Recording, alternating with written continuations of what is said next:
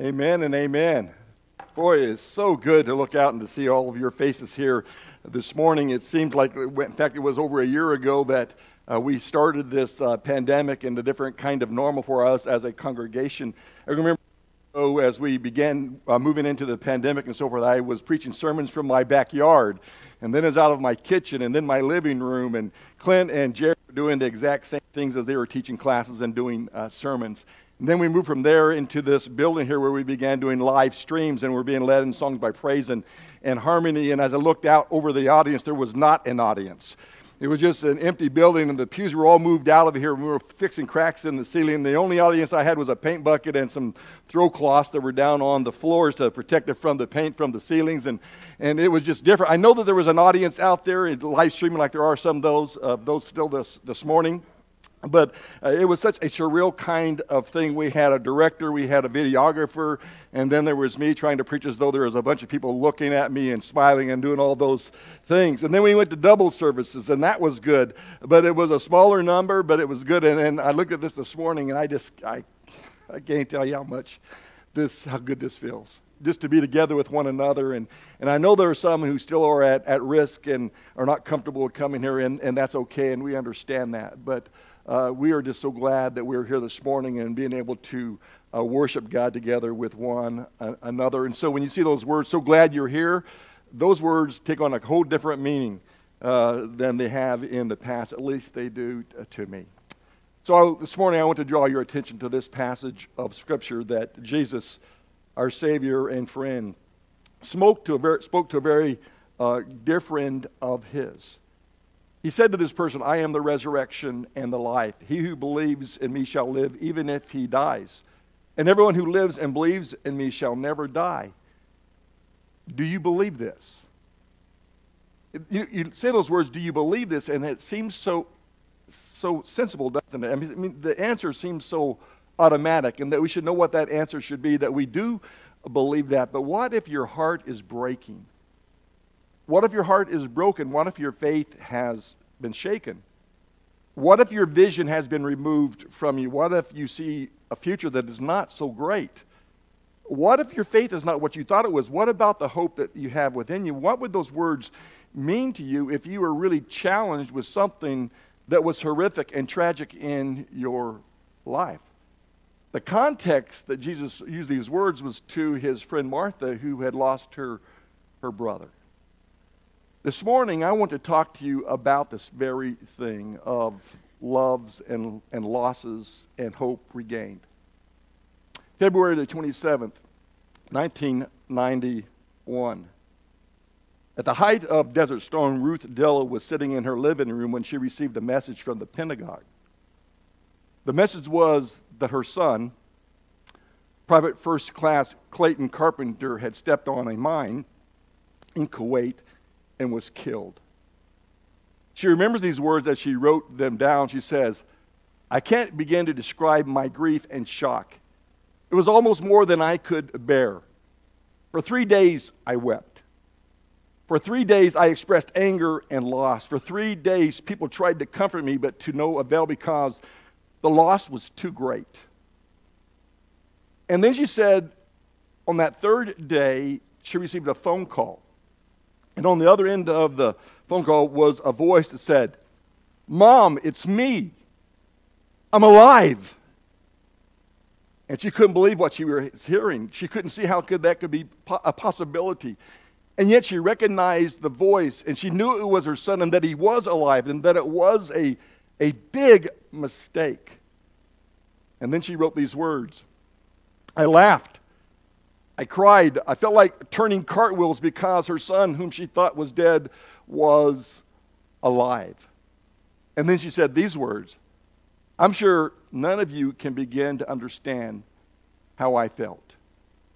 And I imagine that most of us who have lost loved ones could not imagine what she felt. I think, I think we can imagine, those of us who have lost, lost loved ones, what it feels like to lose a loved one and the, that that shock and that emotion and that grief that is there in our lives. But for them to call us up and to talk to us, that just doesn't happen. But Ruth Dillow was not alone when it comes down to you know, having lost a loved one and then received them back from the dead. And so this morning, I want to share with you four resurrections recorded in the New Testament where people who had lost loved ones received them back from the dead.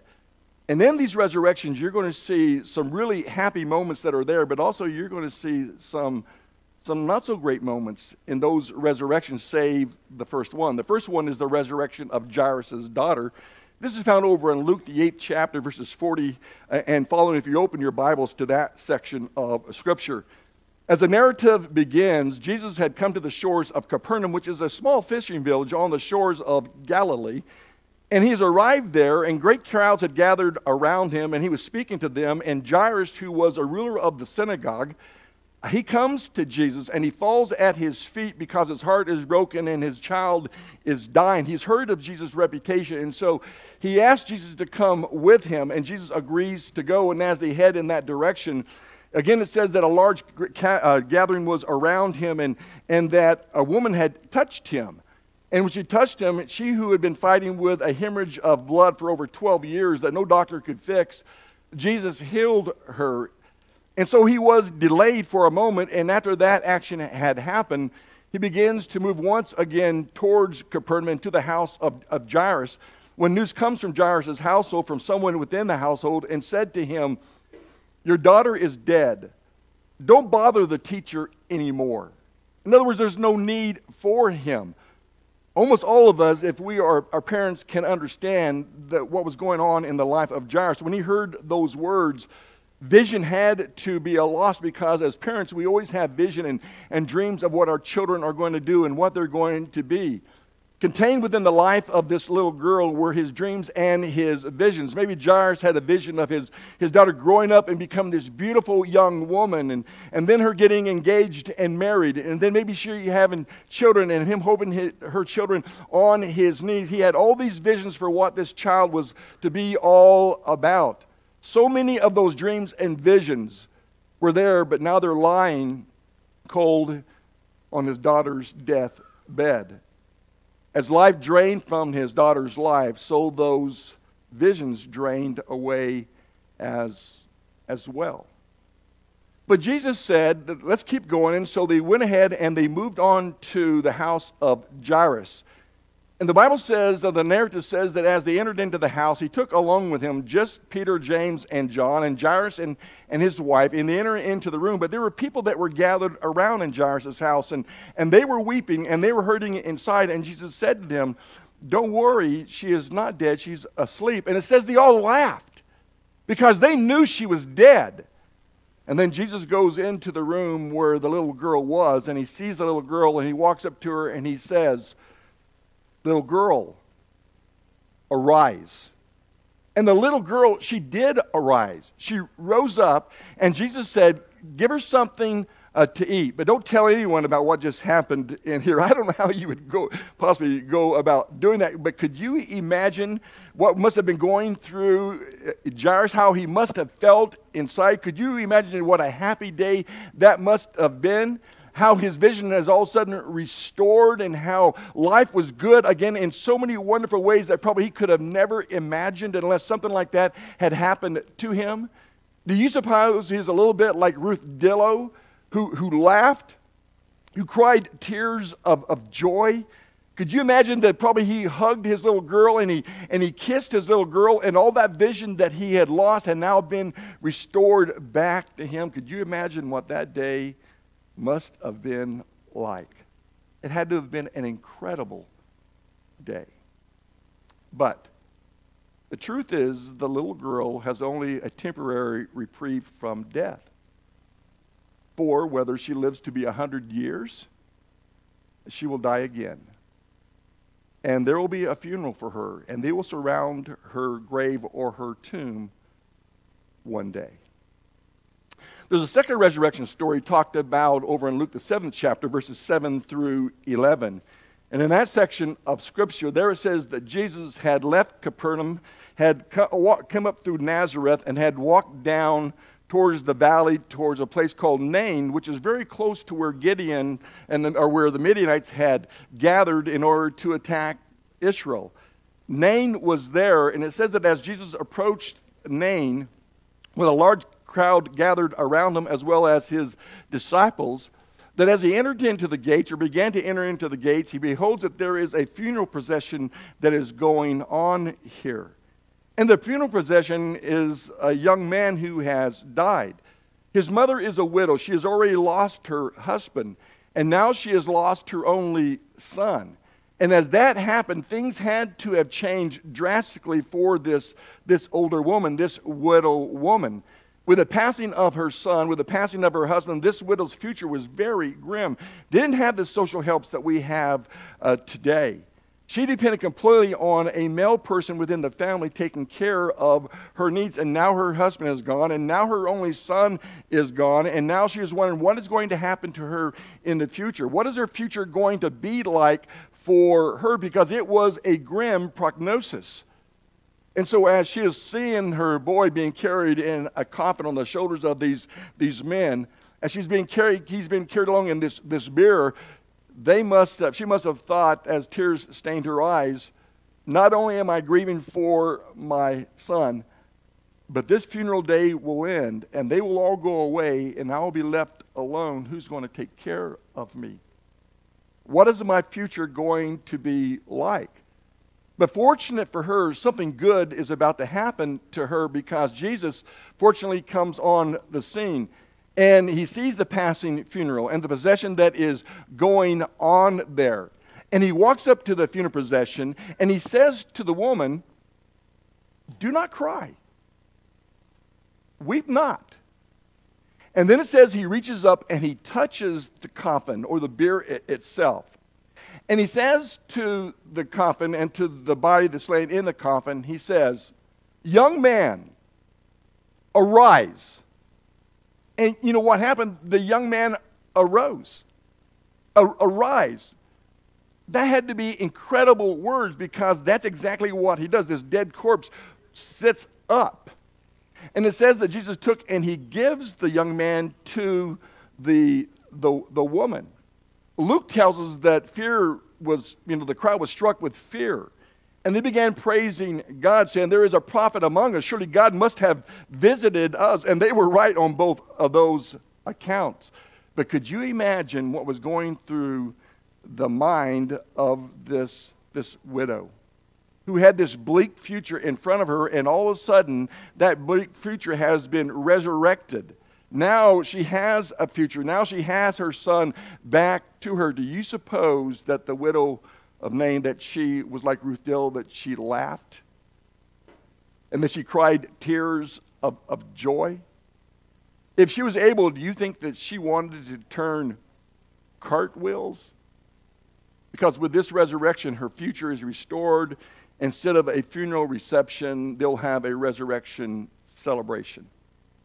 It's such a great story, and it's filled with so much promise for the future. But the truth is, the young man has only a temporary reprieve from death.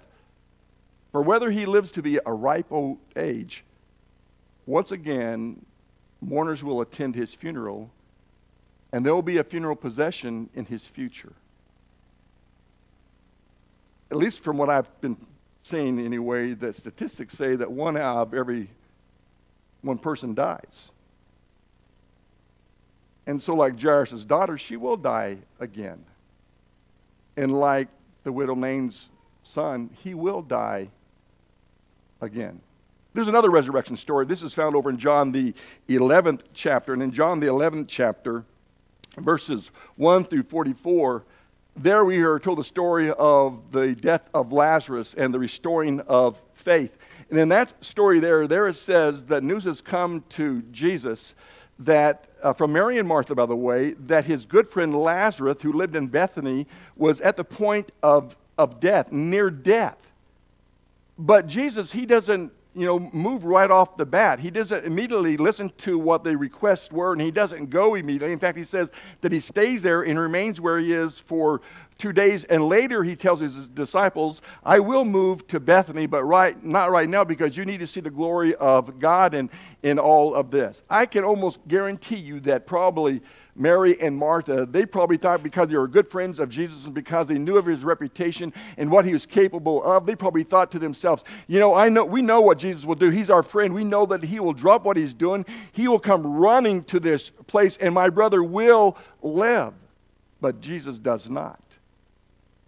And now, as he begins to move towards Bethany, Lazarus has died.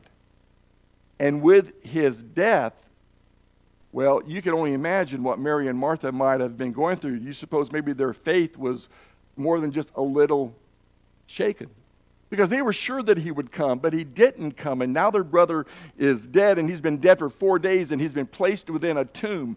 And they're crying in their house, and they're crying on the road, and they're going to the tomb, and they're weeping. Their, their hearts are absolutely broken in half. They could have easily said, For four days, like Ruth their grief was beyond description, almost more than they could bear. For four days they wept. For four days they may have expressed disappointment and loss. For four days People tried to comfort them, but to no avail. The loss was just too, too great. You say, well, how do you know that they were still crying? Because in the narrative later on, it will say that Mary gets up to leave to go to where Jesus is, and the crowd thinks that she is getting up in order to go to the tomb in order to weep some more. So they were grief stricken at the loss of their, their brother.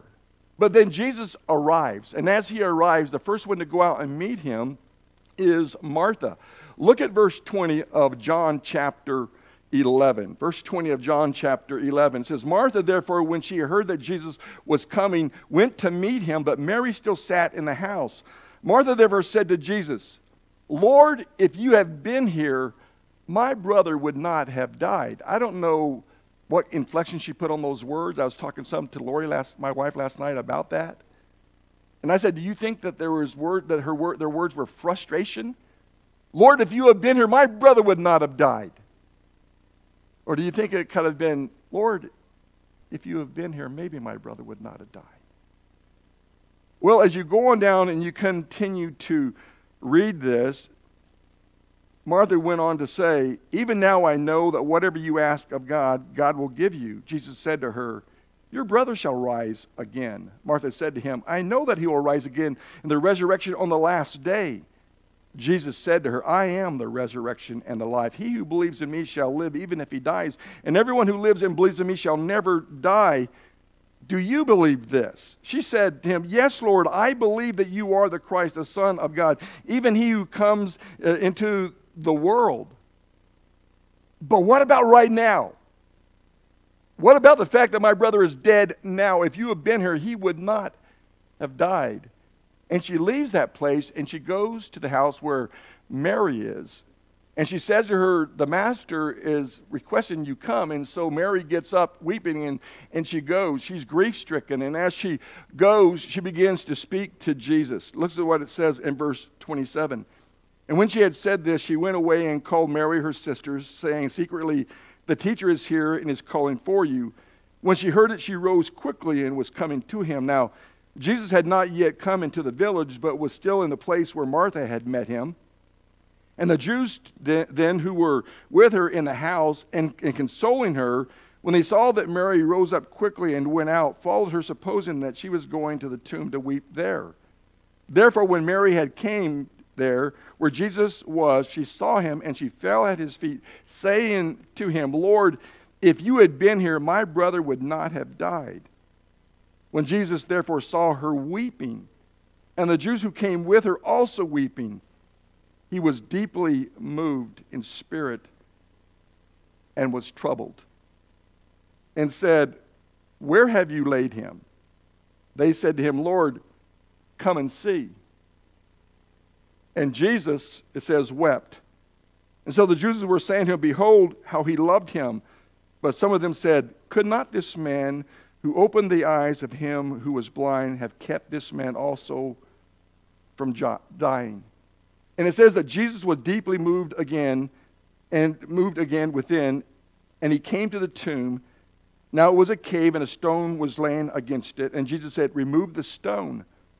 Martha, the sister of the deceased, said to him, Lord, by this time there will be a stench, for he has been dead for four days. Jesus said to her, Did I not say to you, if you believe, you will see the glory of God?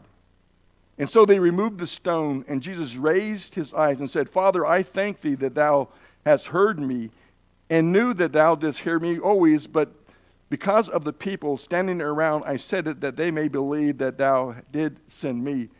And when he had said these things, he cried out with a loud voice, Lazarus, come forth.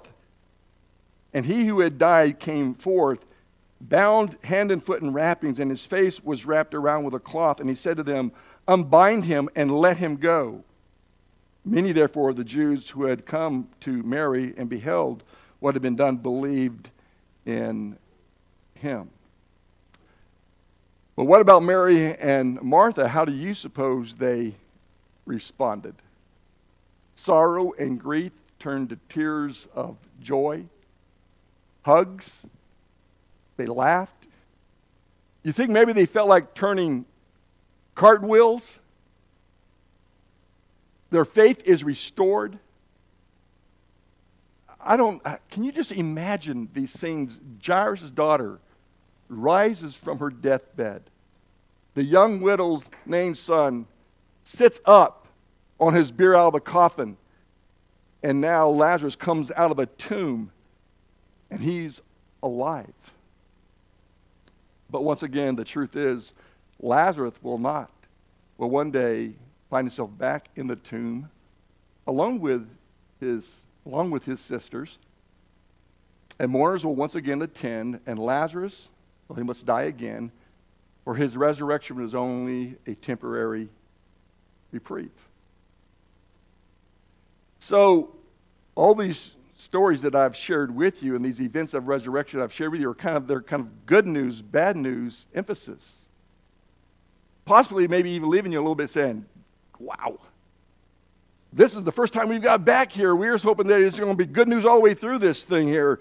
And now you've told us some good stuff, and then you've told us the bad stuff. And so, you know, what's going to happen here? Well, there's a fourth resurrection account that has occurred that should reset. It should reset your vision. It should reset your future. It should reset, re- reset your, your faith. And most of all, it should reset a hope that is within you. I'm talking about the resurrection of Jesus Christ, that I entitled The Ultimate Reset. Because in his resurrection, everything uh, changes. Almost 2,000 years ago, the four Gospels all record the death of Jesus on the cross as one of the most humiliating and most dark days in the history of humankind when Jesus Christ, the Son of God, bore the sins of the world, your sins and, and my sins. And no doubt the realization of Jesus' death had to have been uh, devastating to all those who had loved Jesus and followed them in uh, him. They, they would have been completely, they would have completely understood Jairus' the synagogue ruler, they would have understood the widow Nain. They would have got what Mary and, and Martha had felt. In the future, they would understand what Ruth Dillow was feeling and what many of you have felt as well as we have lost one, loved ones. They would have understood because they themselves experienced those same emotions themselves. I mean, we get those things. Think about the apostles and the disciples. The disciples They'd given everything up to follow after Jesus. They left home and family and, and jobs and possessions behind. They watched crowds of people flock to hear Jesus and to see the signs and the miracles and the wonders that he had them. They listened as he, he taught like no one else before him had ever taught, because when he taught, he taught as one who had authority, but there was a compassion and a gentleness that was there in his teachings. They watched in awe of his miracles and his healings. They saw the lame walk. They saw the blind see. They saw lepers who were cleansed. They saw him raise people from the dead. They saw those things. They heard his claims that God was his father and that he was the one with God and, and that he would, they had come to usher in, you know, God's kingdom here on earth. And then one day, they watched their best friend and teacher and mentor nailed to a cross. Even then, they had hope. Even then, they thought it's not going to stay this way. I don't know how many of you saw The Passion of Christ. In every movie, when something tragic happens, you know that the good guys are going to come over the hill and save the day. The Calvary is going to arise. In that movie, it didn't arise. They didn't come to the rescue. Jesus died on the cross. Because when that happened, when Jesus cried out with a loud voice, It is finished, and it breathed his last, with his death, vision and future and faith and hope all died too. They watched as his body is taken down from the cross and buried. And with that burial was buried their hopes and their dreams of everything that they'd placed in Jesus. Can you imagine what that day must have been like? Can you imagine how their hearts must have been broken? Talk about disappointment and despair and hopelessness. Vision of what might have been is das. Future? What future? Or their faith completely snuffed out. If you had done an interview of these people, they would have said something like Ruth Dillow I can't begin to describe my grief and shock. It was almost more than I could bear. For three days I wept. Three days I expressed anger and loss. Three days people tried to comfort me to no avail because the loss was just too great. Do you suppose that all of his disciples felt those exact emotions, those exact feelings? I would have. I would have felt every one of those feelings. And when I read through that narrative, except for the fact I know the end result, that's how I feel. But then all of a sudden, on the first day of the week, three days after the crucifixion, news began to trickle in that Jesus had resurrected from the grave. All four narratives, whether, uh, the Gospels, whether you're talking about Matthew 28 or Mark 16 or Luke 24 or John 20, they all have something to say. They say on the first day of the week, the women, they come to the tomb in order to anoint the body and to, and to put spice on the body, but they have a worry. The worry is that the large stone is placed in front of the tomb. Who's going to move it away? And when they arrive there, the stone is moved away. And as they enter into the tomb, Jesus' body is not there. The grave clothes are there, but he is gone. And then it says there are two men in dazzling apparel who are standing there or sitting there. It says, Who are you looking for? Listen, if you have stolen our body, tell us where it is, and we'll go and collect it. And he says, No, listen. Are you looking for Jesus of Nazareth? He is not here. Don't you remember that when he was alive, he said to you that he would die and that he would resurrect on the third day and that he would meet you in Galilee? This happens several times when he interacts with these, these women, and he tells them, Go and tell the others. And so they go and they tell the disciples. Peter and John, in one account, they run to the tomb. John, younger than Peter, he beats them to the tomb. And as they walk into the tomb, there's no body. The grave clothes are there, but there is no body. And they begin to wonder about things. They tell the rest of the disciples, and it says they still don't believe. And then the, two disciples are from the, on the road to Emmaus are, are walking along and they're talking, and Jesus comes up to them. They don't recognize who he is. And he asks them, What are you guys talking about? And they say, Are you a foreigner or a stranger that you don't know about Jesus, whom we place all of our hopes and all of our dreams, who we believe was the power of, of God, and how they crucified him, and now he's dead? And then later on, as he is having supper with them, he reveals himself. And they tell the other disciples, and they won't believe it either. And then all of a sudden, there he was, alive. And they saw him with their, their eyes, and they touched him. They heard his voice. The narrative doesn't say he cried tears of joy, but I don't know how they could have kept from it. And emotionally, they probably felt like turning cartwheels. I would have felt that way. I feel that way this morning as we are here together with one another and as we gathered around the Lord's table, table earlier and as we sang those songs and as we partake of those emblems, I felt tears in my eyes. And I thought about you, I felt tears in my eyes. And I wanted to jump up and I wanted to laugh out loud, except that you guys would have thought I was crazy. And if I started doing cartwheels, then you would know that not only was I crazy, but you have zero skills to do that, Richard. But what an incredible thing that must have been. The resurrection is the ultimate reset because it resets everything that those other three resurrections had lost and, and could not regain. The resurrection says, Yes, listen, for your loved one, there is a vision. For your loved one, there is a future. For your loved one, there is faith. And for your loved one, there is hope. The differences between the other three resurrections that I share with you is that each of them only had been given a, a reprieve. They would die again, but not as before because of Jesus' resurrection. All those who had believed and followed would live uh, again. They would be resurrected. I will see my dad one day again.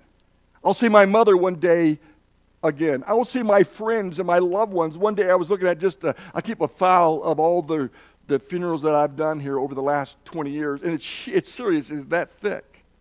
And I go down through all those names of those that we have loved and, and lost, and I know that I'll see them one day again. Jesus says, I am the resurrection and the life. Whoever believes in me, though he die, yet shall he live. And everyone who lives and believes in me shall never die. Church, do you believe this? Do you believe this because of the resurrection of Jesus from the grave, there is a tremendous hope and victory for every person. That word hope is just so in, important in, in life. In fact, it's essential to life. Dr. Jerome Groopman of Harvard Medical School found that when the diagnosis, when he diagnoses a patient with a serious illness, he says all of them were looking for a sense of genuine hope and indeed, that hope was as, as important to them as anything that I might prescribe to them as a physician.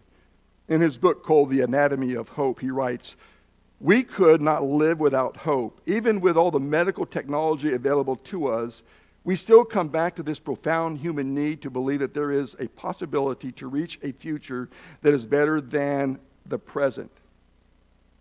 That's all the more important when we are faced with overwhelming times of hopelessness, moments when it seems the world is against us, when the cards are stacked against us, because we've all been there, haven't we?